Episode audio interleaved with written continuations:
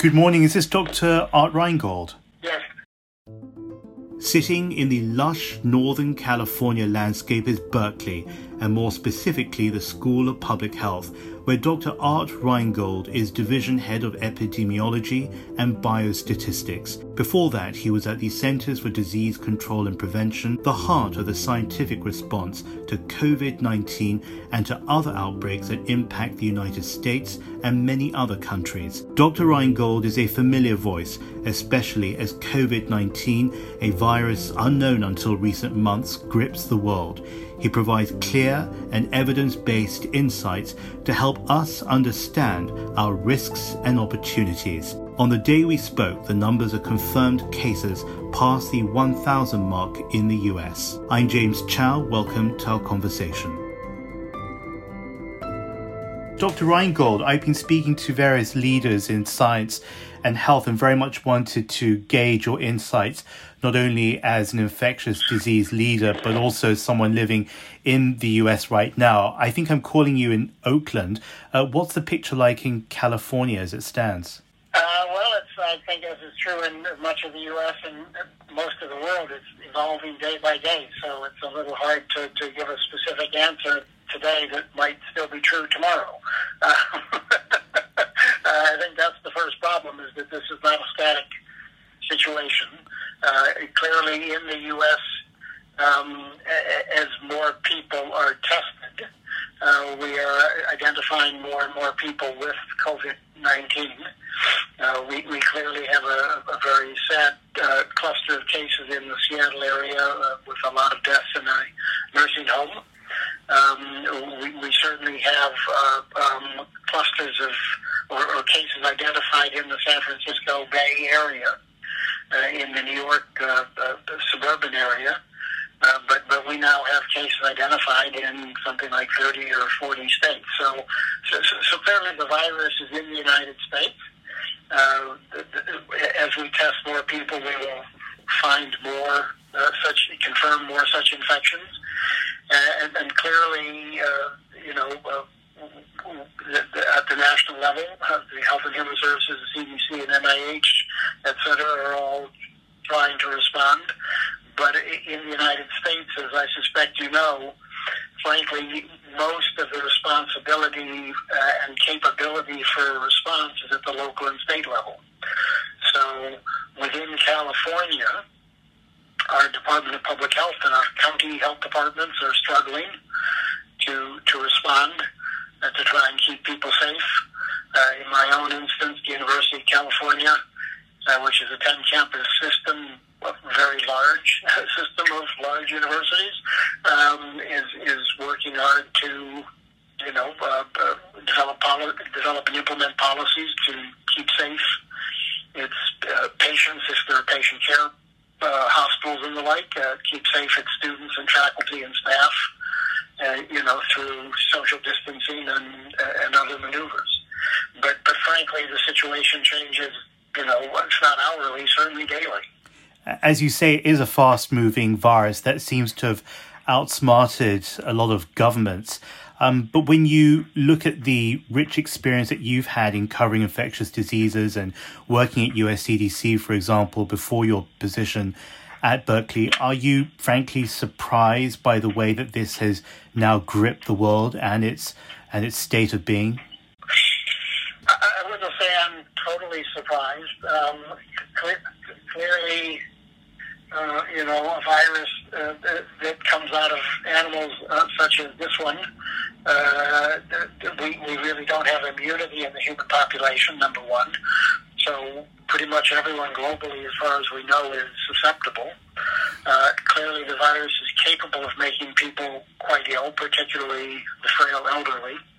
Um, and, and so the fact that it's spreading uh, quickly and spread quite a bit before was even recognized, I don't think is all that surprising. I have to say, up until recently, I've tried to remain optimistic. that, that uh, are, uh, you know, if not uh, uh, containment, at least mitigation efforts would, would, you know, keep things in check.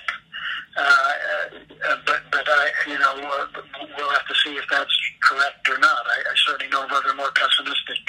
You talked about. Um, you talked about how the aging population is more at risk, and certainly the early data supports that very much. I'm personally worried about the younger people who say that, well, we're young and healthy and we're going to move on with our lives as we plan to.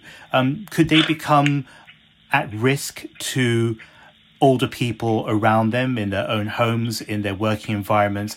And could they be at more of a risk than they think they are? Well, so I think the answer to both those questions is yes.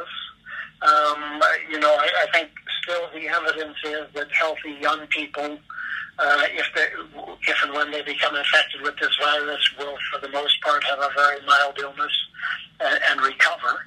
It doesn't mean there won't be occasional, even young, healthy people who get very sick and potentially die. We know in China uh, that among the healthcare workers uh, who, who were heavily exposed, uh, some young, healthy healthcare workers uh, got this and died. So uh, being young and healthy is no guarantee uh, that you won't get uh, quite ill with this virus. It's a question of, you know, uh, what are the odds? Uh, but but tragically, if we have enough young people getting infected, uh, the, the likelihood is at least some of them will be quite sick, and some of them may die. So so I do think being um, glib or passe or nonchalant is probably a mistake, uh, even if, for young, healthy people. Uh, but, but I certainly think that your other point is a very important one, uh, which is that, um, as is the case with influenza, um, uh, children, among others, uh, are the primary transmitters of the virus. Uh, uh, even if they themselves don't get very sick. And so um, they infect their their younger siblings, who, who you know, infants. Uh, they infect their parents. They infect their grandparents. Uh, these are the primary source of infection. And so the likelihood that if there's widespread transmission going on in healthy young people, that they will, uh, you know, manage older, frailer, uh, more at-risk individuals is certainly there. Whether that occurs in the workplace, whether it occurs at home, whether it occurs on you know, visiting grandparents in a in a nursing uh, home, uh, obviously depends in part on the activities of those young people. Number one, and number two, what mitigation and social distancing and protective measures are put into place and and, and, and well implemented. Um, so, in, in theory, we can. We're trying to reduce transmission um, through these various mechanisms. Um, so, it's certainly hoped that you know we, we can prevent some of this transmission from taking place, and at least um, you know, as they say, flatten the curve, if not eliminate the infection. How well do you think the American people can respond?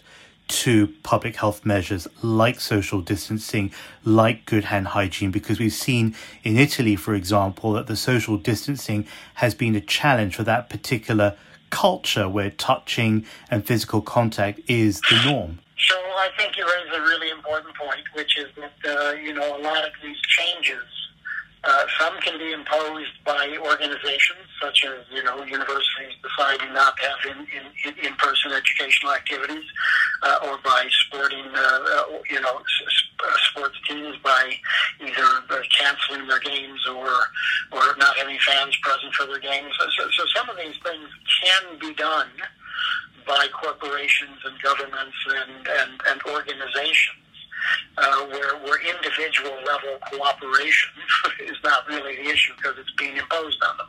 Uh, they're simply, these things are not available anymore. Um, uh, on the other hand, when we ask individuals to do a better job of hand washing or to cover their cough or stay home when they're sick or all these things that we think are important, um, A, it's incumbent on us to do everything possible to make those things easy as easy as possible.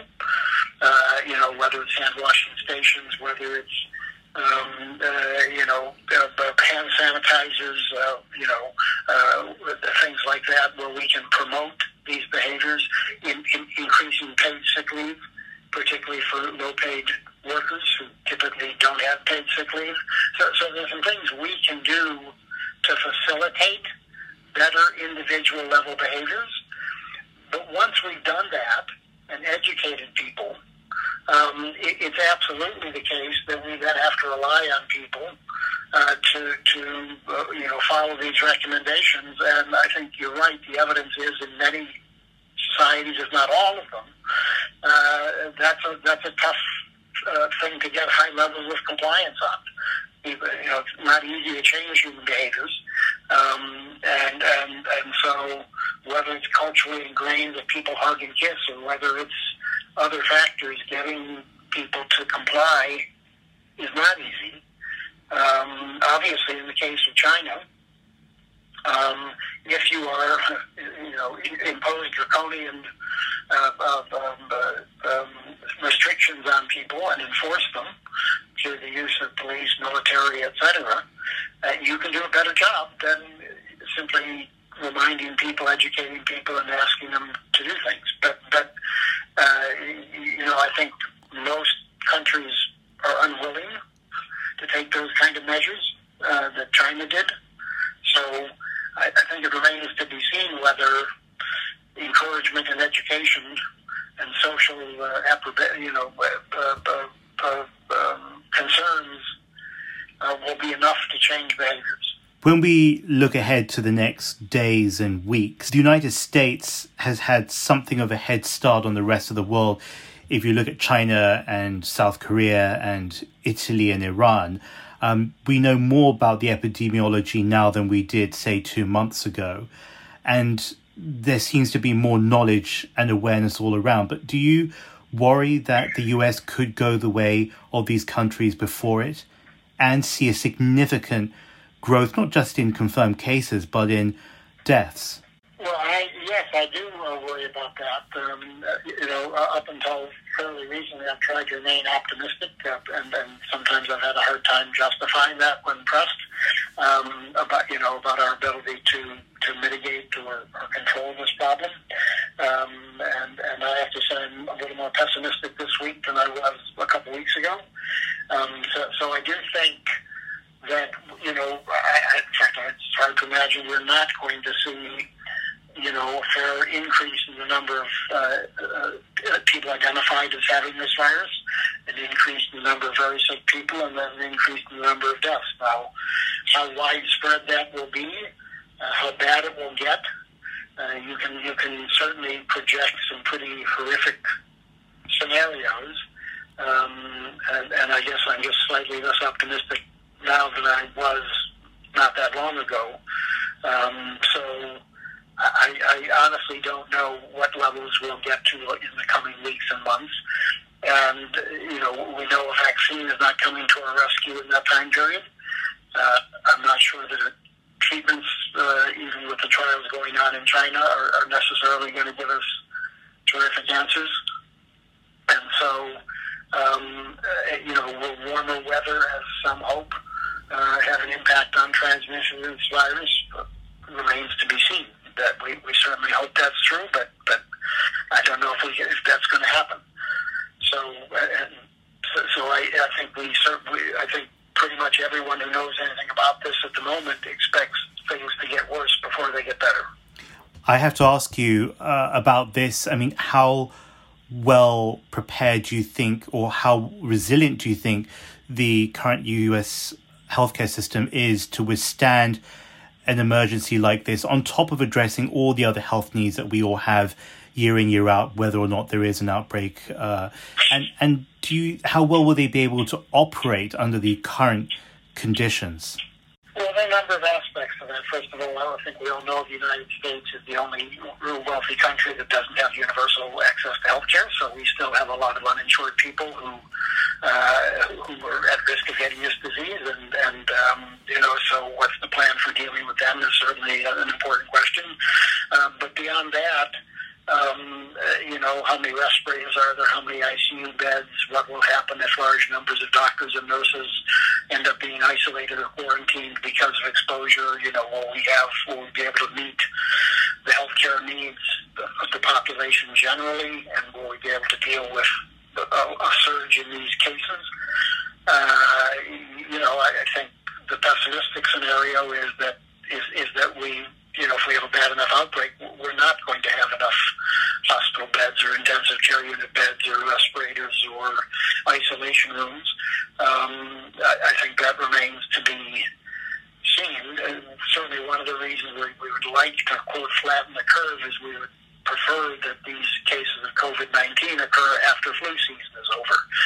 And, and we're still having a fair bit of circulation of influenza in, in certain parts of the United States. So we don't expect flu to be gone for at least another few weeks.